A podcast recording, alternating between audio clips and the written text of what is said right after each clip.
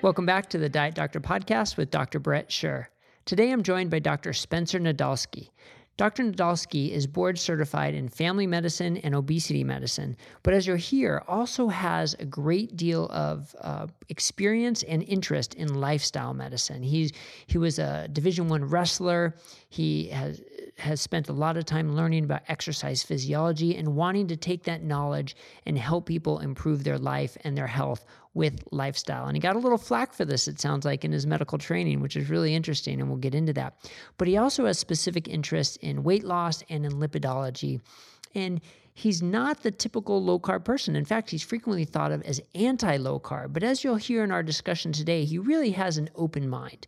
And that's one of the reasons why I wanted him on the show, because it's good to get different perspectives. He's going to give you a different perspective on lipids than you hear in the low carb community. He's going to give you a different perspective about calories and insulin and the carbohydrate model than you usually get uh, in the low carb circles. But he also has an open mind and he realizes there's a place for different treatments and different tools. And that's one of the things I hope you appreciate about him. You may not agree with everything he says, but I hope you appreciate his approach. And more importantly, he's interested in learning more and he wants to help foster more studies so we can learn about LDL and hyperresponders and is it a problem or is it not? Because we can talk hypothetically all we want.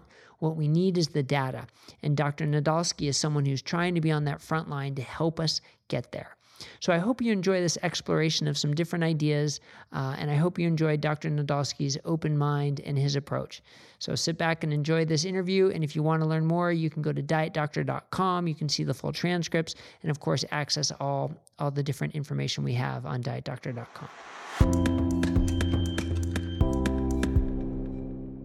Dr. Spencer Nadolsky, welcome to the Diet Doctor podcast. Thanks so much for joining me. Thanks for having me. It's good to be local. Yeah, it's not, great that you're local and able to stop by for an interview today. This is a true pleasure. Now, you you have a really interesting background that I, that I want to get into, and um, so people can learn about you and what brought you to this point of your career. So, tell us a little bit about after medical school what happened to you? Where'd you go? What'd you do? Tell us about your training. Yep. So I, it's I want to back up to before medical oh. school because the exercise science and nutrition science are what got me really good at athletics. My dad was a wrestling coach, football coach. Brother is a really good wrestler as well in college.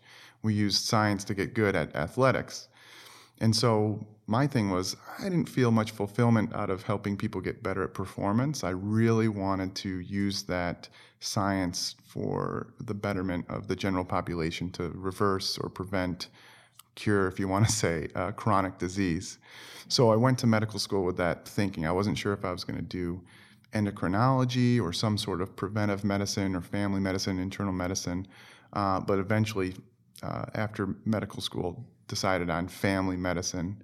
And I went and did training at, uh, at VCU over in, in Virginia uh, with a real focus on nutrition and exercise and, and lifestyle medicine with a good combination of, of pharmacology and, and everything like that to combine it, but to really hone in on, on helping prevent, cure uh, chronic disease. Yeah, so actually, you're right. We should start well before medical school and even before college because you were sort of a champion wrestler and yeah. football player and not just your average athlete. I mean, you were sort of like state champion or something, yep, right? Yep. Yeah. Yeah. And, and the story behind that, I, I actually, my brother was really good all throughout high school. I came in and I actually didn't start, and I was I was taller. He was like five foot nothing at the time when he was a freshman. He's now like five five. I was like 5'10, ended up six foot two. I had to really grow into my body, whereas he was a little bit stockier. He was like a four time state finalist, two time state champ. Wow. I didn't even start my freshman year.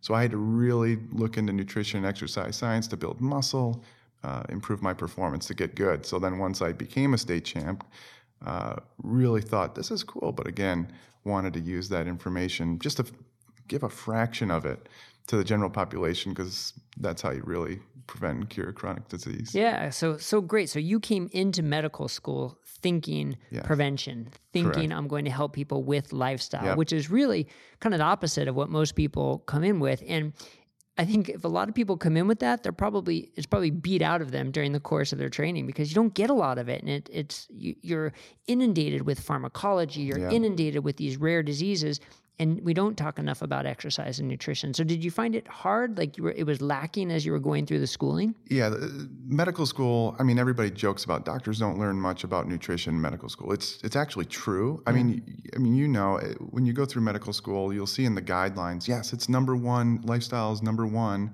But anyway, let's learn about the drugs. Right. So, and it wasn't so much medical school, but it was during residency. There was actually a time when one of my advisors said they thought that I was a little bit overzealous about nutrition with my patients. Really? And and my response was, this is as an intern. Yeah. I, and I said, you know what? I'm not overzealous. I said, you're underzealous. Wow, you and said that as yes, an intern. And and and eventually, it was, you know, it's kind of funny, but I became the intern of the year. Yeah. And by the end of graduating medical school, they said, you know what? Uh, I'm really sorry. You were right. I was wrong and actually became a champion for uh, pushing lifestyle as medicine. Yeah. And I think you know it, it is. It's really important. It's, it's it's starting to become more common now in medical school. You start seeing some of these programs out there. I know we can get into the nuance of what types of nutrition they're pushing. Right.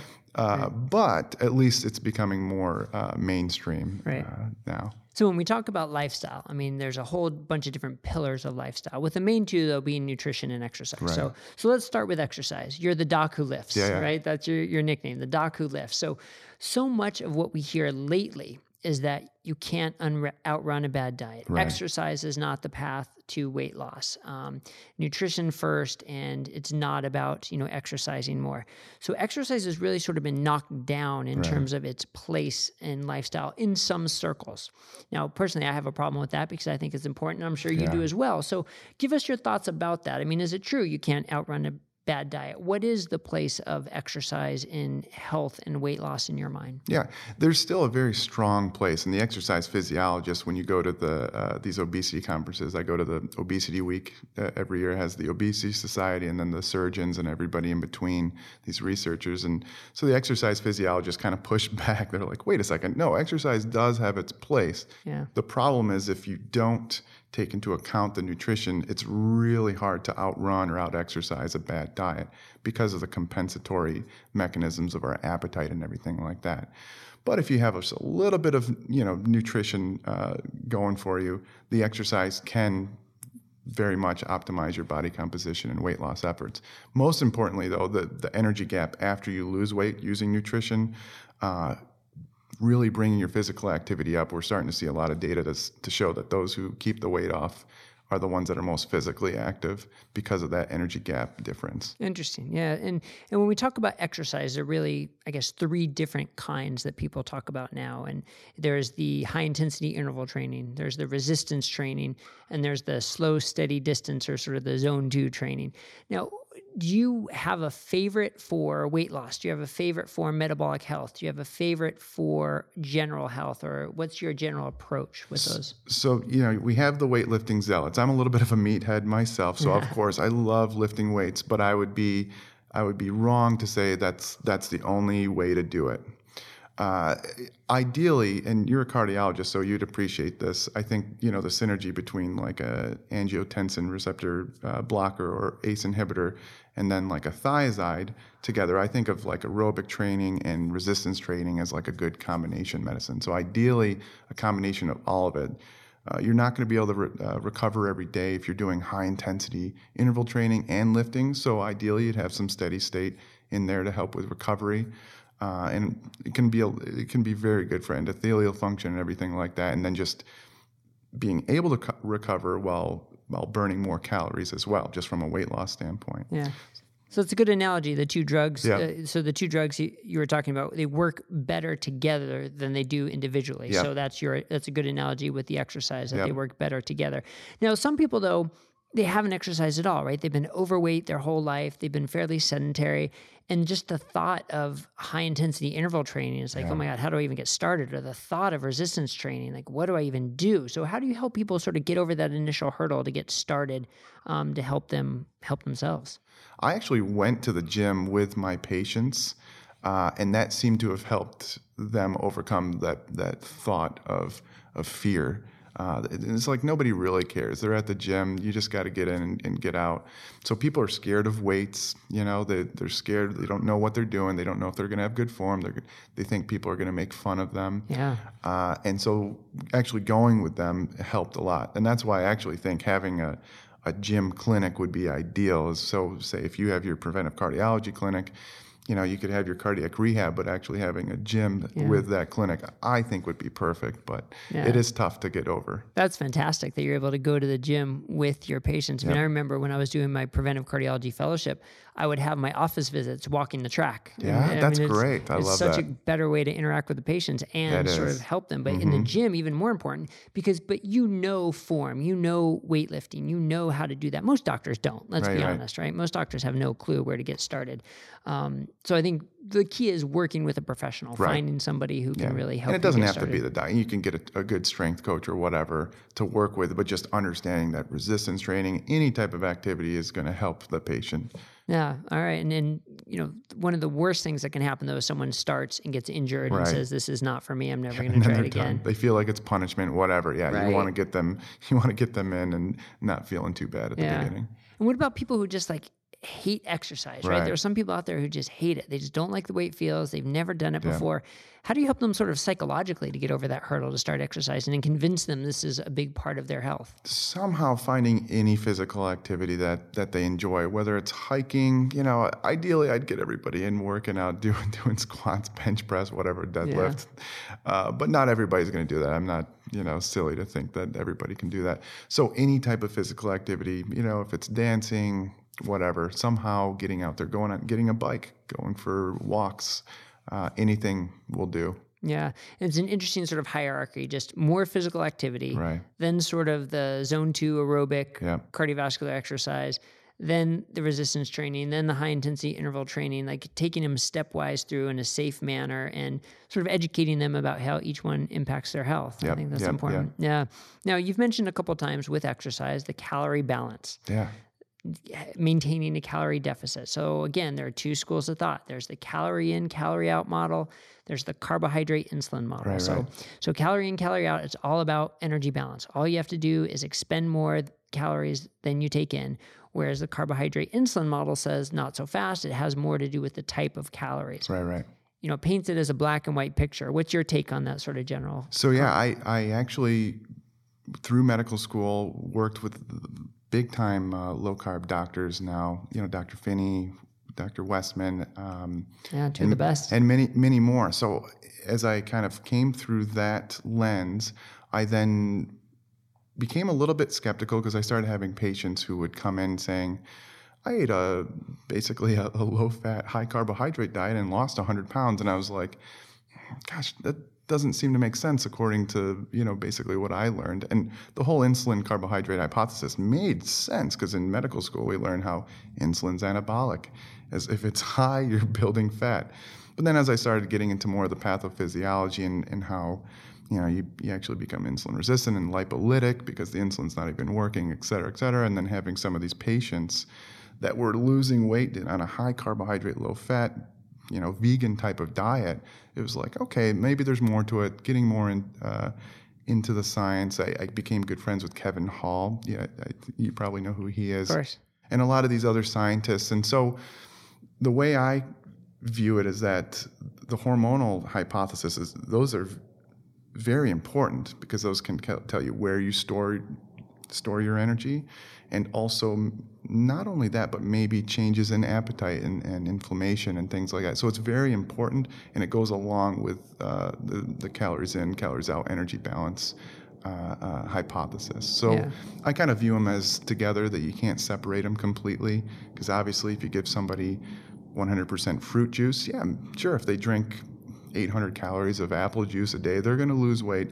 But how are they going to be able to maintain that? They're going to feel miserable, type of thing. Right. So that's where my stance is right yeah, now. I think those are you brought up a lot of topics we need to unpack yeah. there. So it's really interesting. So one is the short term versus the long term. Right. Right. And you know anybody can lose weight on a calorie deficit, right. um, high carbohydrate diet for the short term. And the mm-hmm. questions are, what does it do to your metabolism, and what does right. it do for for long term weight loss? And I don't know that we have great data to to support that. Um, you know, when you compare low carb versus low fat diets for weight loss, um, the low carb diets uniformly work better at six months, at 12 months. Right. And then after that, in a lot of the studies, the curves kind of converge Yeah.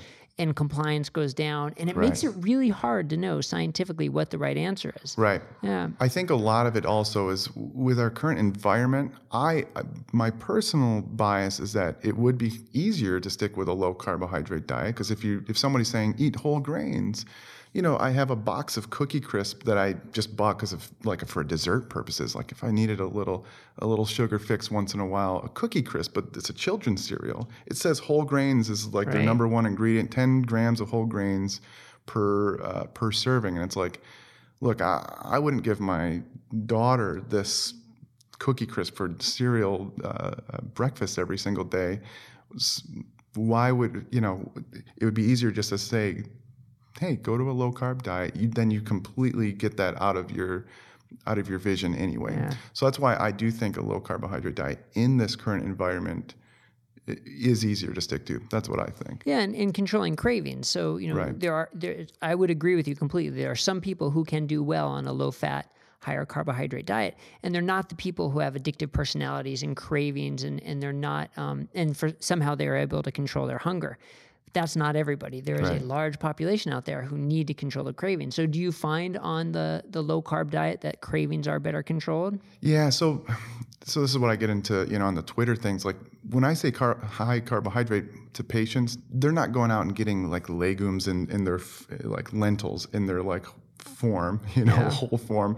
They're going out and getting French fries and, and potatoes and cereals, pastas, breads, and it's it's just hard to control those. I mean, I you know I- don't need to control my caloric intake, but like if I were trying to cut back on some of those things, it would be tough Right. to do. So I do find that, you know, just completely cutting those things out and going to a low carb, you know, at the most your your carbohydrate may be some more fibrous fruit at the highest, but vegetables it just completely cuts out their cravings and Yeah. things like that. Yeah. And then the next concept is that of insulin resistance. And, Right. and talking about insulin resistance and hyperinsulinemia, they frequently get combined together, but sometimes they're two different things. So I think that's really interesting because those people who do eat a higher carbohydrate vegan diet um, can be having trouble still with hyperinsulinemia. Whereas with the low carb diet, you mentioned there's some insulin resistance there. But I think we need to sort of differentiate the insulin resistance with hyperinsulinemia, sort of the generalized insulin resistance, versus the more localized insulin resistance at like the muscle level with Right, right. still lower insulin levels. So, are, do you differentiate between those in your patients and kind of look for that? Yeah, so anybody that has any signs of hyperinsulinemia and insulin resistance, regardless, I'm trying to help them lose weight in in, in any way possible. So, Yeah. like looking at the hyp, you know, the pathophysiology of having uh, the ectopic fat in your pancreas and all over the place, Right. any type of weight loss. But again, I tend to find that you know most of the time they're just eating too many calories from things like croissants, donuts, which are high in carbs and fat. So going to a lower carb diet tends to cut those things out anyway. Uh, They they're usually not replacing those things with like lentils, as I said. So Right. I I tend to try to go for weight loss in general, and I do use weight loss drugs if needed. If I, if I think that they're just they've tried multiple times in the past.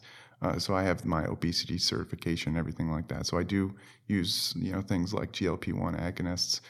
If they've tried multiple times, they just for some reason their appetite and, and cravings, even on like ketogenic type of diets, uh, I do use those. But um, in general, yeah, I, I try to get them to cut calories, but they tend to be more of those hyper palatable, high carbohydrate type of foods. Yeah, so let's talk about a specifically a ketogenic diet, right? There's low carb and there's ketogenic.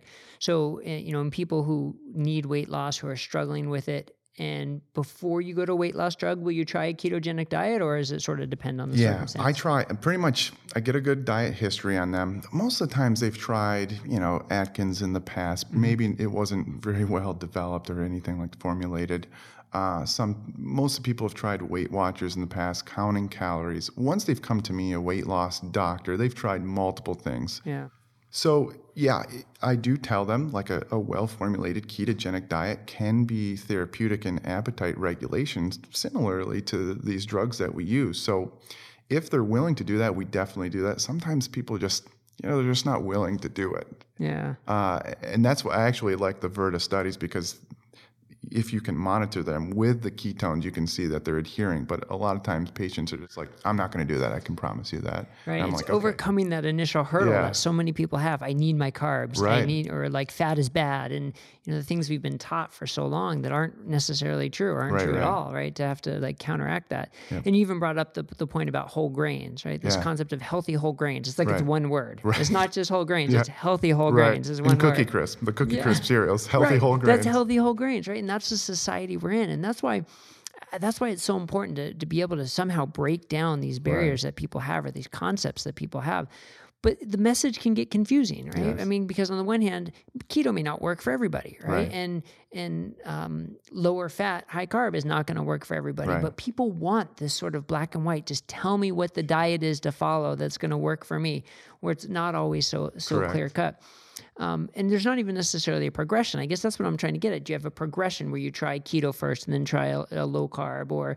But I guess there really isn't a progression. It's have to- hard. I, I try to individualize for each person. I do think, you know, so I, I- I know some good fitness companies that do only calorie counting. They call it like the if it fits your macros. Basically, they Tetris together their foods and put it all in their MyFitnessPal or Lose It app. yeah, And some of them can have, in short term, you know, seems like one to three years they can do really well, but it's kind of an external device. They're using an external device, maybe not hunger cues, to then follow their caloric deficit. yeah, And there's a selection, bi- there ends up being a selection and survivorship type of bias because they're, these companies are known for doing well with this particular method. And so when they see people doing well, they hear what's their method, and, and then they hear that and they go, well, I could probably do that. And so then they keep getting more success in that one method. And then the same thing when you see the Whole Foods plant based type of people, they're all yelling at each other on, but no, this is how I lost 100 pounds. It's like, Right. that's how you lost 100 pounds. Then you got a carnivore person who's, who's, you know, lost massive amounts of weight. And they're like, but well, obviously I can do this. And the, the you know, and the, the, the vegans are saying that's not possible. That's not good for you. But it's like that person lost 100, 200 pounds or whatever it was. I think that's pretty good for them. And if they can stick to that, uh, more power to them. Yeah. That's, that's kind of my, the way I am now. yeah. It's a good approach to, to realize that there are a lot of different ways out there, but also that weight loss isn't the only metric, right? right And I think right. that's so important. Yep. It's weight loss. It's how do you feel? Yes. Um, it's insulin levels. Quality of life and, is very yeah, right, important. quality of life and and all your metabolic metrics, and then of course also your lipid metrics, Right, yes. Which is a big deal. And I know you have a, a personal interest in lipidology, as do I. Um, so lipids are a fascinating topic because for so long it's been whatever lowers your LDL is good Right. right? And that's what we've been taught. Now, you started, sounds like, as a skeptic Yes. to the LDL hypothesis and then sort of switched to become more of a believer in the Mm-hmm. Right. LDL hypothesis. Yeah. So tell us about that progression for you. So, you know, kind of going through medical school with that low carb lens, there tends tended to be a lot more of the LDL skeptics in uh, that arena. And so, you know, reading the same kind of cholesterol con type of books, and, and they, they brought up a lot of good points. And back then, uh, it was, I believe, it was the enhanced trial with Zetia and uh, Simvastatin. And, and one of the things that stuck out in my mind was like, look, they lowered the LDL further, but the CIMT wasn't any different. And they didn't have the hard outcomes yet. Right. And it was like, So that was a study, just to bring everybody up. It was a randomized trial where half the half the group got, um, sorry, they all got CIMTs, carotid intima media thickness test. Half the group got simvastatin, half the group got simvastatin plus Zetia, a medication that lowers cholesterol even further. And so they did; they had lower LDLs, but in the end, there was no difference in plaque progression Right. in their C- or or a change in their CIMT. So the conclusion was. It's not all about the LDL because we lowered it further and it had no further effect. Yep, and there and there are multiple other things, but for some reason that one stuck out, and so it was like, yeah, maybe statins, yeah, sure, maybe they lower LDL, but maybe there was something about them, you know, the pleiotropic effects they call it, that that actually improved outcomes, um, specifically, obviously, secondary uh, outcomes for cardiovascular events and death. But it was then after the Improve It trial came out that showed no, it actually did lower outcomes once they looked further past the, the, the surrogate marker of the CIMT. It actually did improve outcomes, and this is, this drug works in a different way than statins do. Basically, decreases the absorption of cholesterol in the intestine, but uh, and so that's like okay, well maybe there is something to this LDL hypothesis. I started going to the NLA meetings. Dr. Dayspring, if you know who he is, Yep. he was in Richmond, right near where I was. Um, Uh, uh, uh, working and reached out to him and he became a mentor of mine sent me a lot of lipidology books and i was like this is super fascinating. Got really into the pathophysiology of atherosclerosis um, eh, still with a skeptical mindset but like you know, thinking this is something that needs to be looked at further because I'd be getting yeah. some of these patients. So that's why I've gotten really fascinated in the whole lipidology world. Like, I'm an NLA member. I'm about to take my lipidology boards. I am pro. Uh, I do believe in the LDL hypothesis, but I do understand that atherosclerosis is much more complex than just simply LDL particles becoming yeah. retained in the wall. All right. Yeah. So there's a lot there to talk about with yeah. with uh, cholesterol. So gosh, where to begin? So going back to the Zetia trial, though, so yeah. the Improve It trial, where adding Zetia to a statin lowered LDL further, and did show a reduction in cardiovascular events. Not all cars, not all cause right. mortality, but cardiovascular events. But put into perspective, right? It's one of those trials where they're going to say it was a 20% reduction, right? When in reality, it was a less than 1% absolute risk reduction. Right, right, right. so less than 1% of the people saw a benefit in reduction of heart attacks, but it was a benefit. Right. And that's one of the dilemmas we fall into is seeing a benefit, but seeing such a small benefit to say, okay, is it it's statistically significant? Is it clinically significant right. for that one patient you're yep. seeing? And does it then confirm an entire model saying that right. LDL is the most important thing? And these these concepts don't have simple answers right. to them, obviously. Um, so it's clear that LDL is involved, but like you just said, that there's more to it than just LDL, right? So part of the problem I have is controlling for metabolic health. Right. Like all those studies, every LDL study has been done in a low fat or a high carb or a standard American diet type right. of setting, and they don't generally control for metabolic health. Now, so, what is your take on putting LDL into perspective with HDL triglycerides, the ratios, the metabolic health? Do you think it has the same prognostic value with high HDL, low triglycerides, and good metabolic health. Yeah, I do. I do think it's an independent uh, risk factor. Risk factor, I will say, because yeah. there's multiple risk factors, and I do think that in order to initiate atherosclerosis, you do need LDL particles. Otherwise, how are they going to get in there? I know there's some other theories on, on that as well, but I I actually think that metabolic health is very important as well. There are other, you know, independent risk factors. So, say for instance, a smoker with hypertension, they're going to have accelerated atherosclerosis with the same amount of LDL particles as someone who, you know, who, compared to someone who's very metabolically healthy. Right. So that that area under the curve, you know, will be accelerated for atherosclerosis with those people with multiple other risk factors. Now, you know, you can look at somebody with familial hypercholesterolemia, and and that's, you know, when you go into medical school, it's like, yeah, well, those people don't have any other issues. It's just a genetic cause of you know their LDL receptor is not working, or maybe their ApoB is not connecting to the LDL receptor. Whatever it is, they have a high area under the curve of LDL particles. But then when you dive in deeper, there may be some other issues in, in people with FH, scavenger receptors, you know, lots of other things that maybe you can't necessarily extrapolate that data to just somebody who has a low carb ketogenic induced right anyway, so I'm, I actually am. I have a. I'll actually add you to the document. I do want to uh, publish this uh, blog for Dave Feldman because he's asked me to write.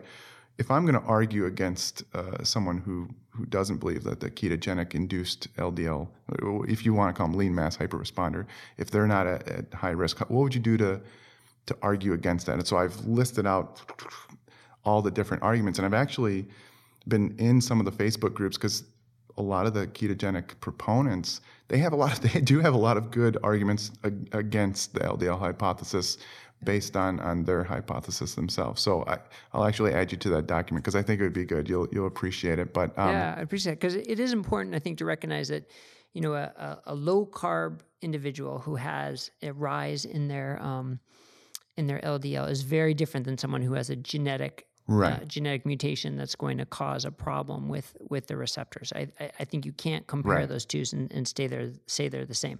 And then um, comparing an LDL on someone who's improving their blood pressure, improving their weight, right. improving their visceral adiposity and their metabolic syndrome, that's going to carry a different weight than somebody who does have those problems, right? right? So, so it puts us in this in this realm of uh, yeah. you're absolutely we don't have the data to yeah. say it's safe, but we can also say that none of those people are represented in the LDL right. or the statin trial. So where does that leave right, us? Right, exactly. Right. So it, you could either say, well, we still have to go back to the data we have and say it's potentially harmful, or you say you've made so many improvements and all these other things right. are improving that we're going to continue to monitor it. Yep. So if you were to recommend to somebody that they continue to be monitored with an elevated LDL yep. um, on a low carb diet with all the other health markers improving, what would you say or how would you say they should be monitored moving forward? So actually, when this happens to some of my patients, so I, in my article, I go through the multiple mechanisms because I think there's multiple mechanisms that are increasing the LDL, not just say like Dave's hypothesis of the of the energy model. I, I, believe that's partly correct, but I also believe there's some other things down regulating uh, LDL receptor activity. I, I, believe soluble fiber and some of these other things in, in there, saturated fat versus monounsaturated.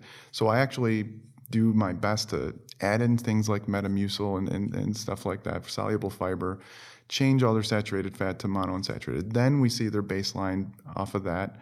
Then we just, I, I talk about the risk. I, I go, look, we don't have the data. I go, but you've improved all these other risk factors. You're feeling so much better. We talked about the quality of life. Uh, you know, if you're feeling miserable on multiple medicines and, and you have a lot of excess weight versus where now you're on a ketogenic diet, you feel amazing.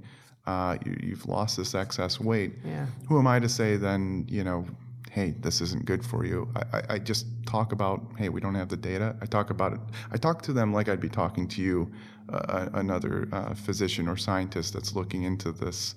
Um, and I give them, I lay it out for them. And they have autonomy. Other doctors, I see in these low carb groups, the doctors basically fire their patients because I, think they don't want to get sued. I'm not really exactly sure, but I, I tell the patients, I document, I go, look, I think there may be an increased risk but I don't know if you feel better. You have autonomy. You can choose this. You can choose to go on a statin or not a statin or whatever. Yeah. You can you can you can tell me off and just drink butter and not do any of the monounsaturated fat that I recommend. So like you know, I, I, think patient autonomy is important, but I do lay it out for them. Yeah, that's frustrating when I see people say my doctor yelled at me and he yeah. fired me and he wouldn't work with me because of this. And it's not our role to no. dictate to people what to do. And but I, I, I guess they're scared about getting sued. Maybe yeah. is that yeah, or maybe the insurance companies that you know we get these letters that like patient should be on a statin based on this, this, and this, or this drug based on this, this, and this, and insurance companies are telling us how to practice medicine, which I think is interesting. Yeah, but. it's also interesting. I mean, we talk about this topic a lot, mm-hmm. and and for good reason because it it's it is sort of a paradigm shift. Right. But it's interesting to think like the percentage of people who have this dramatic rise in their LDL actually is pretty small. Yeah, I would say. I mean, when you look at the studies of people who are overweight and diabetic, it's almost non-existent in those studies. It really is sort of the people who are already lean and and right. not don't need to lose as much weight and who are already sort of metabolically healthy. Um, so it really is a specific subset, but it's right. a fascinating subset because it brings up into question the whole LDL hypothesis. And, right. you know, there are plenty of so called black swans for the right. LDL hypothesis, whether it's the Kitavans or um, whether it's the people with FH who have greater lifespan as as they age if they don't get premature cardiovascular disease. I mean, there there are so many um, paradoxes for mm-hmm. for the LDL hypothesis, and it, it, just tells you that it's not so cut and dried. Right. And I guess that's my problem, you know, with the whole lipidology world, um, is they they do sort of paint it as a little bit too black and white from my standpoint. Um, and, and I can understand why, but do you, do you see that too? Do you think it's a little too black and white? So, without hopefully I don't get in trouble, but yeah. they're they're they're heavily involved with pharmaceutical companies. I, I see, um, and I think it does need to be a little bit more nuanced because it's like, look, you know, why don't we just talk about it as in we don't have the data in these patients with that are on low carb diets that have ex- explosive levels of LDL. Why don't we just say that based on our information on patients that seem to be metabolically unhealthy and maybe with FH? Well, like, let's just talk about it more in the gray zone as opposed to black and white. So I, I agree with you. I think yeah. we need to be a little bit more. Uh, um, more open open minded. And it's hard to separate the industry influence and the pharmaceutical influence because that's who funds a lot of the. You know, you go to the lipidology meetings yeah. and who has the booths, who paid the money to be exhibitors. It's a lot of the drugs. And so one of the most recent drugs that came out, the Vascepa, the icosapent. Um, so that's basically the high high dose omega three. Um, uh, EPA only. EPA only, right? Huge Which, reductions in, yeah. in events. So for people with high triglycerides, um, adding that, adding it to a statin, right? Yeah, and, yeah, and, and even adding to a statin with people with high triglycerides, they showed uh, like a five percent reduction in cardiovascular events. It was a lot. It didn't show. It didn't even follow the ApoB. It didn't. They weren't even sure what it followed. They they think that maybe there's differences in how the endothelial function. They showed the, these molecular changes and everything like that. But there there's there was a very um, big industry um, kind of push when I was at the meeting, kind of learning about that. So I, am skeptical because I think I think money influences a lot of things, and I just think the stuff needs to be studied a little yeah. bit more before. right, and how much do you react to one study as well? Right, like re- reproducibility of a study is such an important concept that just gets lost. One, because the studies are expensive to do. So if a if a company can spend the money, get a positive result, and cash in on it, why wouldn't they from a business standpoint? But from a science standpoint, we should be demanding reproducibility of these studies. Yeah, and that's that's something that's yeah. sorely just got to get the money. I mean, I know there's a lot of low carb uh, CEOs out there. You know, I'm sure they they have a lot of money. They could fund some of these. That'd be nice, wouldn't it?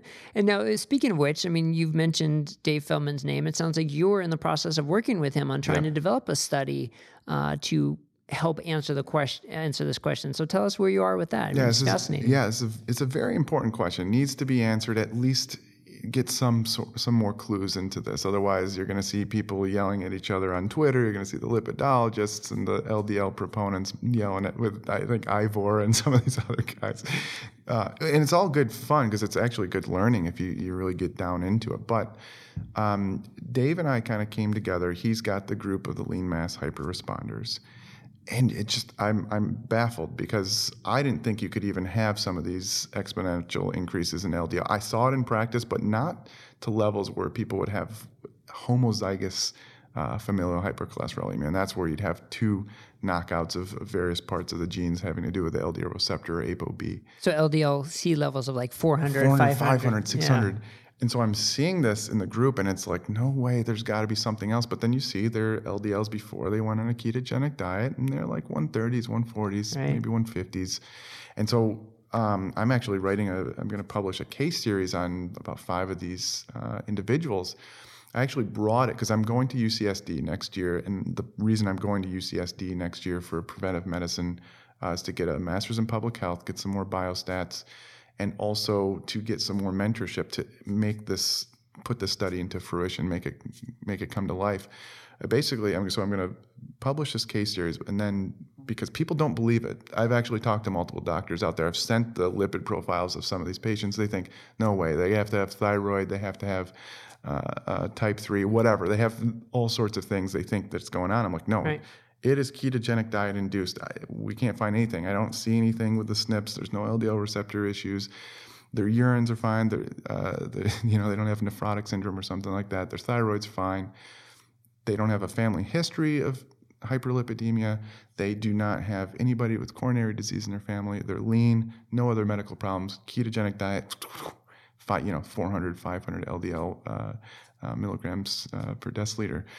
So what we want to do is we want to basically get like 50 of these uh, lean mass hyper responders, and then we'd really want to get a control group of low carbers who don't have this massive increase, similar metabolic profiles, and and then just watch progression. Now, as we talked before. Uh, probably never going to have the the hard outcomes we were looking for, but at least progression in atherosclerosis, and I'd like to you know look at the lumen with like a, a, a CT angiography. Um, I don't think a CAC score would do it. I think too many people, you know, if they're young, you're not going to see that calcification. So the CAC being the coronary artery calcification score, which is yep. the non-contrast CT that shows just the the presence or absence of calcium in the walls of the artery, but the CT angiogram injects the contrast into the, Yep. into the veins, and you actually do see um, the arterial lumen. You see the whole Yep. artery, and you'll be able to detect any plaque. So Yep. you're saying that'll be a little more sensitive than just the calcium score. And as I'm learning more into it, because I really want to understand, I do want to work with a cardiologist who understands the imaging a little bit more. As I'm learning, you can actually look at the at, at the plaque uh, quality a little bit more with the CT angiography. So I do think that we would need to do that and say, look, you know, three five years, we're comparing the groups. Is it similar progression? Yeah. Uh, with and what we talk about is like it's not just like a 20 30 milligram per deciliter increase that sometimes you see with some of these individuals we're talking massive increases 100 200 milligrams per deciliter we should see an effect um, similar time frame area under the curve apob ldl particles that you would see with someone with familial hypercholesterolemia yeah they've had it since youth but you should see in a similar time frame uh, that progression so if we don't see a, that massive progression or any progression or any difference, you know, maybe there is something else going on there that's protective. Just a study that came out was talking about scavenger receptors and how we thought that the LDL particles moved passively, uh, you know, depending on, on their size uh, in the endothelium. Uh, just this new study showing that maybe they actually have to go through these scavenger receptors and, and things like that. So, So scavenger receptors, called scavenger receptors, because they tend to pick up more of the modified and the oxidized LDL, not so much the normal LDL. They're not like the normal LDL receptor, basically. Well, so something in the it was just just published. You know, we may want to link to it. Uh, It's Yeah. just interesting because we, as as we thought, it, the the LDL particles move passively in, in and out of the endothelium, regardless of whether they're oxidized or not. But there are scavenger receptors on the endothelium, and it may. So hypothesizing further, trying to argue for. So I'm an LDL proponent, but arguing if I were a ketogenic proponent uh, an LDL, more of an LDL skeptic. Maybe there's maybe there's something protective about the ketogenic diet that downregulates this process. I don't know. Yeah. And that's why I just think it's fascinating because I, I just want to look. You know, Dave and I talk about it. it's a win-win situation. I just want to see maybe there's this this would be a breakthrough, and if it and if it does show uh, massive progression as as I would predict. Then you know that's that's the data we at We least need to know that. Need to know that Absolutely. but if it's protective, that actually has major public health um, implications because then we can say, look, we have this amazing tool. Places like Virta, their stock or whatever is going to skyrocket. People are going to uh, love. Uh, you know, a low carb cardiologist, you would be like, look, we have this tool that's actually protective. Don't worry about your LDL particles. Right. Or, you know, if you have these patients who have massive increases, is like, hey, actually, this is this is dangerous. We have some strong data here to show that. Either way, I, I'm just interested in the data. I think it's it's fascinating. Yeah, and that's one of the reasons that that's one of the things that sort of attracted me to you and wanted to have you come on the show is because you're not one of these people who just dig your heels in Yeah. and say this is the right way, this is my way, and I'm going to defend it. You want to know Yeah. the truth. You want to help your patients, and I, I think that's the the the world mo- more of us need to live in is don't be so ideological but but really search for the data understand the data and understand what we don't know and what we need to know and help us get there Yep. right? And, and we talked a little bit, I guess this segues a little bit into people, who they are in person and who they are on Twitter. And we talked about that a little bit. And it's humorous because, gosh, people can be such jerks on Twitter, can't they? And it, it sort of makes you lose sight that what we're really doing is trying to help people improve their health, right? So why do you think that is? That people just become so just snarky on Twitter? It's, I mean, so we, you live behind a computer. I mean, you talk about trolls and things like that, and you just say things you would never say to somebody's face. You know, as a as a physician, do you know you have to have that bedside manner. You would never.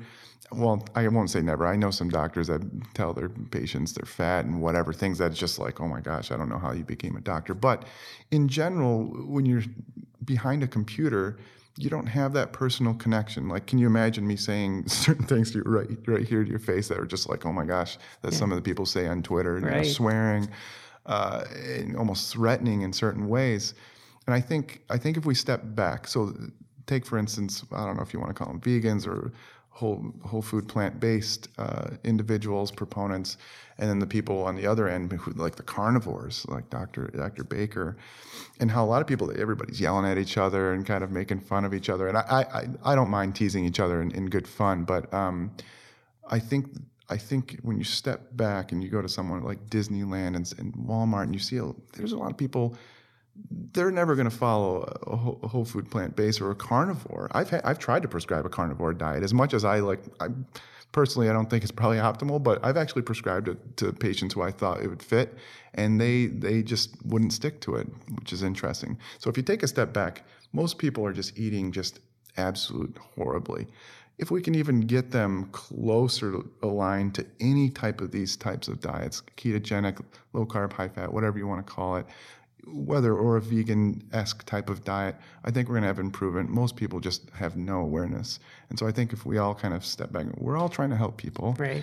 I think I think it would be better, and, and, I do think more people need to come across the party lines or whatever, go to each other's conferences, understand where you're coming from, uh, and I do think you know there's industry involvement that's kind of pushed us maybe one way or the other, mm-hmm and I, uh, there is influence there, and, and I would be naive to say no, it has nothing to do with it. I, I think we do need to be skeptical about a lot of things. Yeah. And I think we uh, and I think we all should just come come together and realize we just try to help people. Yeah, I think that's a great point. I mean, we can so often we lose track of what we agree on because we're focusing so much on what we disagree on. And while that's important because the details matter, yeah. it's so important to realize that that our goal is just to help people live better, healthier, happier lives. Right, and, right. And there's exactly. more than one way to do that. Yep. Yeah, yeah. Well, so give us an idea. What what's a day in the life of Dr. Spencer? What what do you eat? What how do you exercise? How do you yeah. live your day? What are some of the main things you do during your day to improve your health? Yep, I, am very relaxed now because of my job. I will be going back to training next uh, in a few months, actually. But wake up, get my coffee, black coffee. I don't add anything to the coffee. Um, I do. I don't have much of an appetite in the morning, so I drink a basically an egg white protein shake, and I have a little bit of fruit with that. Um, brush my teeth. Exercise, lifting weights. Whether I run, bike, lift weights, or now I'm getting into jujitsu because it's not as hard on the body as wrestling was. Um, and and uh, lots of vegetables, lean protein, a little bit of healthy starch, healthy fat thrown in there. That's kind of the way I do it. Yeah. Um, uh, eight hours of sleep. Very standard, kind of boring stuff, but like the stuff that we kind of know is good for you. Yeah. Very, very simple. Very simple. It's good, and and obviously it's working for you, right? Yeah, you yeah. Your metabolic health is probably yep. dialed in as good as it can be right now. Yep. So yeah, I've, I've since medical school, I've gotten my NMR a few times a, a, a year, basically watched LDL particles change, and insulin's always very low. Yeah. Uh, A1C, actually, it's interesting. My A1C on a lower carb diet, I've gone ketogenic, it actually kind of starts going up a little bit. Interestingly, may have something to do with the red blood cell life. Anyway, we don't have to get into that, but most, yeah, very metabolically healthy when when looking at that. There's Yeah. some variance depending on what kind of diet I'm doing at the time. And it sounds like a lot of exciting things on your horizon, starting uh, with the preventive medicine. Uh, is it pre- pre- preventive medicine fellowship? Is that It's what it is? for, for me, it's technically a fellowship because I'm Uh-huh. already board certified, Yeah. but uh, it- it's a residency for Okay. people who you know don't aren't already board Got certified. it. So and I get a plus a master's of yeah, public health Masters in of public health. and then working on a lot of projects along this arena. So I look forward to seeing more from you coming down the pipe. So Yeah, thanks, thank you. Thanks Thank for you. taking the time for joining us. Thanks for having me on. All right.